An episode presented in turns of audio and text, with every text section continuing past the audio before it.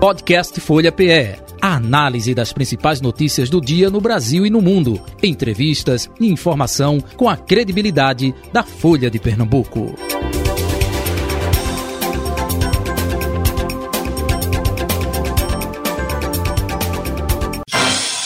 Folha Política. Folha Política. Hoje contando com a participação do deputado federal eleito pelo União Brasil, Mendonça Filho. Deputado, muito obrigado por ter vindo aqui ao estúdio da Folha FM. Parabéns pela eleição. Obrigado. Prazer meu voltar à Folha FM 96.7 e bater um papo aqui sobre assuntos de Pernambuco, da política pernambucana e nacional também. Isso. E participando com a gente, Carol Brito, subeditora de política da Folha de Pernambuco. Carol, bom dia. É, bom dia, Nenel. Bom dia, deputado Mendonça Filho. Bom dia a todos os ouvintes. É uma satisfação estar aqui com vocês hoje. É, deputado, o senhor é parlamentar e conhecido pela forte oposição é, que o senhor fez ao PT é, durante toda a sua trajetória política. É, o PT aí vai para o terceiro mandato do presidente eleito Lula. Eu queria saber quais são as suas perspectivas aí para esse novo governo. Bom, primeiro, assim, eu retorno ao Congresso como deputado federal, quarto mandato de deputado federal, depois de uma trajetória de várias funções relevantes aqui no estado e fora também, né? Tinha sido deputado estadual duas vezes, vice-governador também, de Jarbas duas vezes, e governador, e ministro da Educação. E o parlamento é um espaço que eu conheço bastante, atuando no campo da oposição e no campo do governo, dando suporte a medidas e assuntos que interessam ao debate eh, e também à decisão do parlamento para beneficiar a população. Qual é o meu propósito? Voltar a Brasília a partir de fevereiro do próximo ano, quando tomarei posse, com, esse, com essa energia e com esse compromisso de ser uma voz ativa em defesa de Pernambuco e do povo pernambucano, no meu estado, e, evidentemente, das crenças daquilo que eu acredito, do ponto de vista de lógica política, né?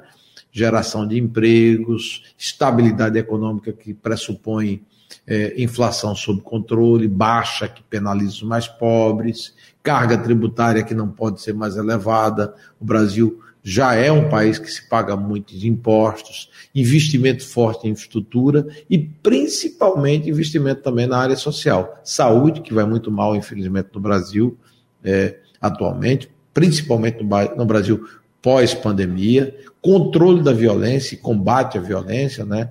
É, é, garantindo maior suporte para quem atua na área de, de segurança pública e é, emprego e renda, que é aquilo que todos querem e desejam. Para isso acontecer, evidentemente você tem que ter um ambiente de negócios apropriados e muito investimento na área que está no meu coração, que é a educação, é, que naturalmente tem todo um, toda uma história de vida, principalmente no período que eu fui ministro, com reformas relevantes no Enem, é, reforma do ensino médio, para que a gente possa transformar a educação é, no Brasil. Então, esse é o leque de, de é, caminhos, é, alternativas e, e evidentemente, é, pautas que estarão norteando meu desempenho e minha atuação como deputado federal em Brasília. Meu campo de atuação será de independente para a oposição, porque foi assim que o eleitor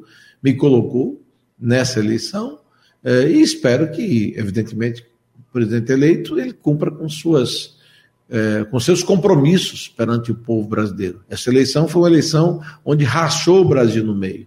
O Brasil está dividido em dois blocos. Se você tivesse um, uma, uma, fizesse uma analogia é, para uma partida de futebol, essa aqui foi decidida na chamada morte súbita. Não foi nem nos pênaltis, é aquele gol, é, golden goal, que, que é o gol durante a prorrogação para decidir quem ganha. Ou, se você fosse numa partida de tênis, seria o tie break. Tie break. Se fosse uma corrida de cavalo, é photochat, que é a fotografia para verificar qual o cavalo que está na frente. Então, foi por muito pouco é, é, que o presidente Lula ganhou a eleição ele tem a missão de unir o Brasil em torno daquilo que interessa à população. E, evidentemente, a gente tem que trabalhar para que o Brasil possa avançar com relação ao futuro. Aquilo que for correto, eu vou apoiar. Aquilo que for importante para o povo, vou apoiar. E aquilo que for para cobrar, eu serei uma pessoa ativa na oposição para cobrar, denunciar e, evidentemente, fiscalizar, que será a missão minha como deputado federal a partir do próximo ano. O senhor falou bastante da questão de estabilidade né, econômica, e a gente está vendo aí um debate no Brasil, até de que, querendo colocar como se houvesse uma dicotomia entre é, a, o olhar social e o olhar para a responsabilidade fiscal, como se fossem duas, duas coisas opostas e que não caminhassem juntas. Né? E é uma preocupação muito grande. É, sobre os sinais que esse, esse governo vem dando. Né? A gente está vendo aí a possibilidade de estouro do teto de gastos, é, que foi uma, uma medida implementada aí durante o governo Temer. Como é que o senhor vê esse, esse momento aí do país em que há esse questionamento desses, dessas regras fiscais? Isso pode ser muito perigoso? Muito perigoso. Eu acho que você usou a palavra correta, Carol, e, e sua leitura sobre o momento que a gente vive, ela é muito importante ser traduzida para o cidadão simples, como o taxista que está nos ouvindo, a dona de casa, o trabalhador do comércio, o comerciário, o cidadão simples é, que está nos ouvindo nesse instante. Eu pergunto a você, pai de família, mãe de família, se você não se organizar do ponto de vista financeiro em casa, o que é que acontece? Né? Se você gastar mais do que você ganha, é, evidentemente vai chegar um dia que você vai começar a atrasar a conta de luz, não vai pagar a mensalidade se você tiver um filho numa escola particular, na escola do seu filho, é, não vai ter dinheiro para um lazer, né? É, vai entrar no cheque especial, vai financiar o cartão de crédito e você vai virar uma bola de neve, ou seja, é o chamado barato que sai caro. Você fica com a ilusão no momento de que as coisas estão administradas, só que você vai empurrando com a barriga e vai desmantelar tudo. E você vai chegar a uma situação, muitas vezes, pai de família que vai ter que vender um carro, um bem, uma casa, um imóvel para pagar o que deve. Né? Essa é a realidade do pai de família. Se você for para uma empresa e a empresa começar a ter prejuízo, ou seja, a receita dele não da empresa não cobrir os custos, a empresa vai quebrar, atrasa salário, não recolhe o, o INSS do empregado, não recolhe o fundo de garantia e entra numa, numa, num rito que termina não honrando os compromissos, recorre a banco, mas chega um, um, um momento que quebra a empresa. Com os governos, e as pessoas tendem a imaginar que governo, o dinheiro vem do além. O dinheiro, na verdade, vem do, da população, não, não nasce em árvore. O dinheiro do governo nada mais é do dinheiro de todos nós, pagadores de impostos, tributos, né? tributos que é pessoas físicas que trabalham, pessoas jurídicas, no caso de empresas, que recolhem para os governos. Então, se o governo ele gasta mais do que arrecada, é, a consequência não é para o governo, que é um ente etéreo, é um ente, um ente que a gente não pega nele as consequências virão direto para a própria população. Quem sofre as consequências do desequilíbrio nas contas públicas é o povo. E nós já assistimos isso no passado muito recente. No segundo mandato de Lula, nos dois mandatos de Dilma, que terminou, inclusive, até com o impedimento dela como presidente da República. Por quê? É, quando você tem uma dívida que é crescente, é, é, se, você, se eu empresto dinheiro a você e, e, e você não paga, é, para eu emprestar novamente dinheiro a você, vou dizer, ó, o risco de você não pagar de novo é muito grande. É. Então, eu vou cobrar aqui um prêmio para esse risco. Então, o mesmo. E aí tem uma confusão muito grande que os petistas ficam dizendo do dinheiro dos bancos. O dinheiro não é dos bancos, o banco é um intermediário. O dinheiro é, é das pessoas que têm saldo médio no banco o banco pega o dinheiro de quem tem saldo em, eu digo, sobra no banco e empresta para outras pessoas que precisam daquele dinheiro. Aplica, ele é um, né? aplica. Ele tem uma intermediação. Então, para chegar à conclusão, e eu fiz esse arrodeio todo para explicar a você, é o seguinte: é um grande erro essa condução de Lula até esse instante. Ele está levando o Brasil para uma situação caótica e péssima, porque quando ele diz que é, não tem importância o negócio de equilíbrio fiscal, que o mercado, o mercado não é um ser vivo, o mercado é a percepção dos agentes econômicos, das empresas, das pessoas que investem, das pessoas que consomem, de todos. E aí o que é que vai acontecer? Você vai gerar desconfiança, como já gerou. O dólar sobe. Aí o cara diz assim: não, minha moeda não é o dólar, é o real. Mas tem consequência direta. Tudo que você consome, plástico, é, o preço é em dólar. Pão de cada dia que você consome em casa, no café da manhã, é de trigo. O Brasil é importador de trigo. E se importa trigo com dólar. Então, quer dizer, quando o dólar sobe, os preços sobem. Combustível? Combustível nem se fala. Gasolina, gás de cozinha, diesel. Então, na passagem de ônibus, todo mundo paga a conta. Então, o presidente, para mim, ele está errando feio. Ele anunciou aí um pacote de uma PEC de transição, que é uma PEC do arromba-teto, é, de 200 bilhões de reais, para ser replicada durante quatro anos, que significa 800 bilhões de reais.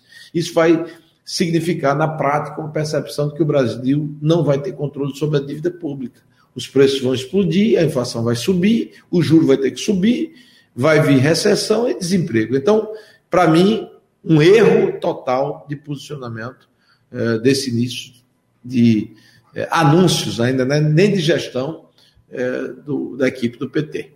É, deputado, o Brasil ele vem, ao longo dos últimos anos, construindo um arcabouço aí de leis que garantem uhum. essa é, segurança fiscal. Né? A gente viu, por exemplo, a lei de responsabilidade fiscal, regra de ouro, teto de gastos, e que são é, regras que estão sendo questionadas aí é, por, por, esse novo governo. É o senhor, como legislador, é, o senhor vê com preocupação esses questionamentos? O senhor vai lutar contra essa revisão dessas leis?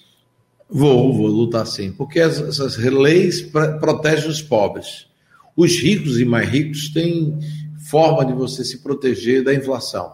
CDB, aplicação em banco, etc. O pobre não. O máximo que tem é uma poupança, que só rende quando completa 30 dias. Então, imagine, sujeito que não tem poupança, não tem dinheiro em reserva. Se a inflação é de 5, 8% ao mês, a inflação na Argentina bateu 90%, quase 100% ao ano. Isso é terrível. Penaliza os mais pobres. Boa parte da é, injustiça social do Brasil e da grande distância entre pobres e ricos foi provocado pelo período da inflação alta, da hiperinflação no Brasil. Então a gente vai voltar a esse passado que a gente conseguiu superar. Eu acho que o povo brasileiro não aceita isso. Então vou lutar sim por responsabilidade fiscal, por compromisso de cumprir é, o, as nossas obrigações e que o governo gaste os recursos arrecadados dentro dos limites do orçamento público. É, deputado, como o senhor falou, é, o país saiu muito dividido das urnas mais uma vez, né? E a gente tem esse desafio de resgatar aí essa união do povo brasileiro. É, mas a gente está vendo aí também muitos protestos de rua, né, questionamentos do resultado das eleições, é, pessoas que não aceitam é, esse novo governo. Como é que o senhor vê esse clima de instabilidade do país e também das instituições, né, de questionamento das instituições? Bom, eu acho que as instituições no Brasil elas são fortes, sólidas e elas, elas ajudarão a superar esse, esse momento. Agora a gente tem que ter também uma postura de busca de maior unidade, tendo em vista os interesses da população brasileira. Eu acho que é legítimo, qualquer cidadão pode protestar. Numa democracia ninguém pode ser coibido o direito de falar, de se expressar, de dizer o que pensa. Você pode até dizer uma coisa que seja grave o suficiente até para merecer um processo, mas a liberdade de dizer está assegurada na Constituição do nosso país. Então, liberdade de expressão, a gente está aqui no ambiente de uma rádio, de um veículo de comunicação, é básico de uma democracia. E eu defendo plenamente isso. É, sei que há muito antagonismo dos dois lados, muita radicalização, e eu vou lutar para que a gente possa avançar com relação ao futuro. Muita frustração. Né? No dia de domingo, pós-eleição, eu reconheci, reconheci, o resultado e, e, e, parabenizei o presidente eleito. É, é lógico que não é uma situação simples e fácil. para aqueles que votaram em Bolsonaro e que acreditaram que ele poderia ganhar é, o segundo mandato. Houve erros na sua condição de campanha, no seu governo, poderia ter sido poderiam ter sido evitados. Aquele episódio de Zambelli, para mim, terrível e inaceitável. O episódio do Roberto Jefferson, nem se fala, atirando em policiais federais. E também o estudo encomendado pelo ministro Paulo Guedes com relação à desvinculação do salário mínimo. Esses três fatores, no meu modo de ver, comprometeram é, o resultado da eleição em favor de Lula e em desfavor de Bolsonaro. Quer dizer, houve esses er erros e equívocos. Então, eu sinceramente é, identifico esses pontos como os principais. Eu não quero nem falar de pandemia, porque evidentemente que o que Bolsonaro disse durante a pandemia, eu não concordo e qualquer, qualquer cidadão que tenha um mínimo de, de bom senso não há de concordar, né?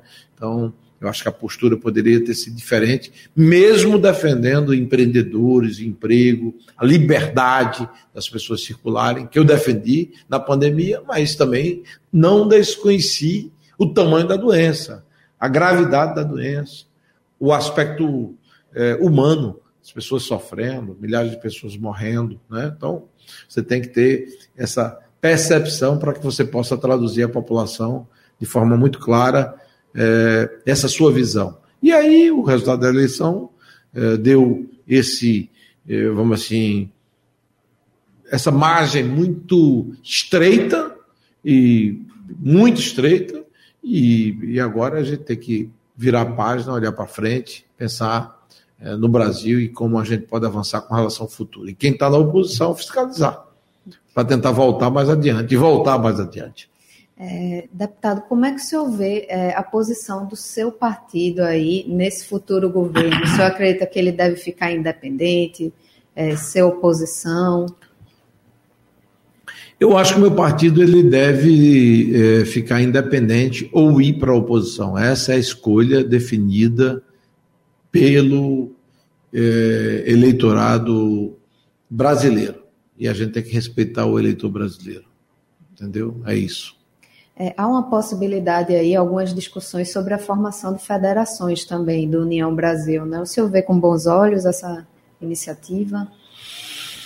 Bom, é, o que eu tenho ouvido muito é discussão sobre bloco, a formação de um bloco partidário para respaldar a eleição é, de Arthur, Arthur Lira para presidente da Câmara. Então, o bloco é a formação necessária que respalda o presidente numa eleição como essa e, e define as vagas à mesa que serão, digo, alocadas para cada para cada partido, para cada bloco partidário. Nesse caso aí, um bloco envolvendo União Brasil e o Progressistas. Mas a gente vai ter que aguardar os desdobramentos e como é que a gente vai marchar para frente com relação a esses pontos. É, deputado, em Pernambuco o senhor fez aí uma forte oposição esses 16 anos do PSB, o partido agora deixa o governo, e o senhor, no segundo turno, apoiou o governo, a candidatura de Raquel Lira, né? Quais são suas perspectivas aí para o governo é, de Raquel? Muito positivas. Eu acho que Raquel é uma pessoa muito bem intencionada, séria, qualificada. Ela tem ao seu lado uma pessoa que é minha amiga, fraterna, pessoal, que é Priscila Krause, que marchou a vida toda dentro do PFL, depois do Democratas, e hoje é vice-governadora com méritos, ajudou muito Raquel nessa vitória é realmente impressionante e tem tudo para fazer um bom mandato. Ela é uma pessoa larga, uma pessoa generosa e uma pessoa que terá realmente muita responsabilidade a partir de janeiro. E tem a dimensão da responsabilidade que, que terá. Vai assumir um Estado numa situação delicada, difícil, né? diferentemente desse mar de rosas traçado, dito pelo PSB. O Estado de Pernambuco não vai bem, é, basta ver o que acontece nos estados vizinhos, Alagoas, Paraíba, até estados menores, Piauí, maiores como Ceará e Bahia, para você chegar à conclusão de que Pernambuco ficou para trás, perdeu espaço, perdeu importância. E aí você precisa gerar para o futuro novas perspectivas, investimento, em infraestrutura, a infraestrutura do Estado está aí sucateada, estradas intransitáveis em todas as regiões, na mata, no agreste, no sertão. É, área de saúde para lá de ruim, caótica, né? muita reclamação sobre a falta de atendimento. As pessoas querem submeter uma cirurgia, uma fila de cirurgias de mais de 50 mil pacientes em Pernambuco. Né? É, se você for para a área de atração de investimentos, empregos e renda, também muito difícil.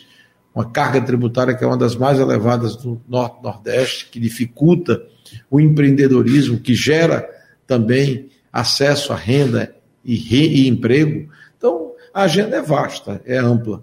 É, ela tem que também cumprir uma missão importante na área da educação. Eu vejo, sinceramente, que a gente tem muito espaço para crescer, para se desenvolver. E Raquel é uma líder nata e uma pessoa que tem talento suficiente para é, governar Pernambuco com muita responsabilidade, com muito compromisso e correspondendo à expectativa da nossa população. Confio muito nela, em Priscila, e desejo sucesso a ambas na missão que será liderada a partir do início do próximo ano. A primeira preocupação dela é o início das aulas, né? Como é que o senhor vê aí a área da educação em Pernambuco no momento?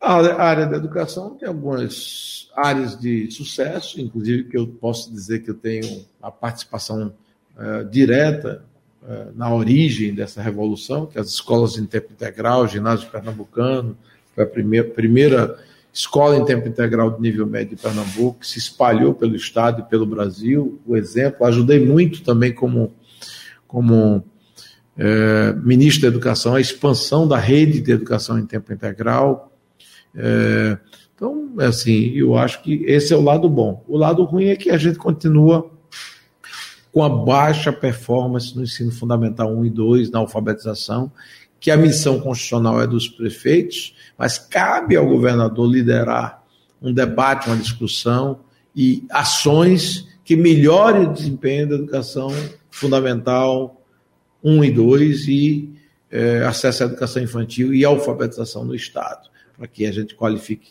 ainda mais. E no campo do ensino médio, não só dar um, um passo a mais, além, ou seja, de garantir escolas de excelente qualidade em tempo integral, mas também garantir acesso à educação técnica, porque o ensino técnico é a porta para a primeira oportunidade de trabalho. Quando o jovem sai do ensino técnico formado, ele facilita o ingresso no mercado de trabalho e, evidentemente, ter renda e, e poder é, ter uma vida melhor. É, deputado, o senhor enfatizou aqui no começo é, da entrevista o seu extenso currículo, né? Já foi governador do estado, ministro da educação, e esse, muito por esse currículo, o seu nome volta a ser ventilado para disputar a prefeitura do Recife em 2024, né? Queria saber como é que o senhor está analisando aí essa possibilidade, isso pode ser um projeto que o senhor vai campar? Eu já disputei a prefeitura do Recife três vezes, é, tenho um, um amor e um carinho muito grande pela cidade. Na última disputa eu fui muito bem, tive aqui mais de 200 mil votos, 25% dos votos da capital, por apenas dois pontos percentuais, não fui para o segundo turno. Então, agradeço e agradeço muito ao povo pernambucano pela confiança, especialmente da cidade do Recife. Né? Quero, inclusive, reiterar os agradecimentos àqueles que votaram em mim para deputado federal. Agora, essa é uma decisão que vai ser tomada no momento correto. A gente está começando o mandato a partir de fevereiro. Eu não posso descartar isso de forma antecipada. Isso tem que ser uma coisa construída. Temos bons nomes no nosso campo político aqui, inclusive da própria Priscila, que é vice-governadora, e mais adiante, depois do governo consolidado, discussões, projetos colocados, a gente vai avaliar e decidir, e não será uma decisão de ordem pessoal, eu quero, eu serei, e sim uma decisão quais as alternativas que temos à mesa, mesmo colocando o meu nome como opção, mas eu respeito várias outras alternativas que temos dentro do, do grupo hoje que está é, com a missão de governar Pernambuco sob a liderança de Raquel Lira. É, deputado, eu queria que o senhor analisasse um pouco sobre o papel é, do vice-presidente eleito é, Geraldo Alckmin vai ter nesse novo governo. Ele pode ser uma ponte aí importante, um nome de confiança é, do próprio Congresso, né, já que ele tem uma articulação política muito boa. Bom, eu votei nele há quatro anos atrás para presidente da República, né? Ironia do destino. É um, um homem público que tem uma trajetória de sucesso em São Paulo, foi governador, foi o o, o homem público que mais governou São Paulo na história. Então, muito experiente e também muito hábil.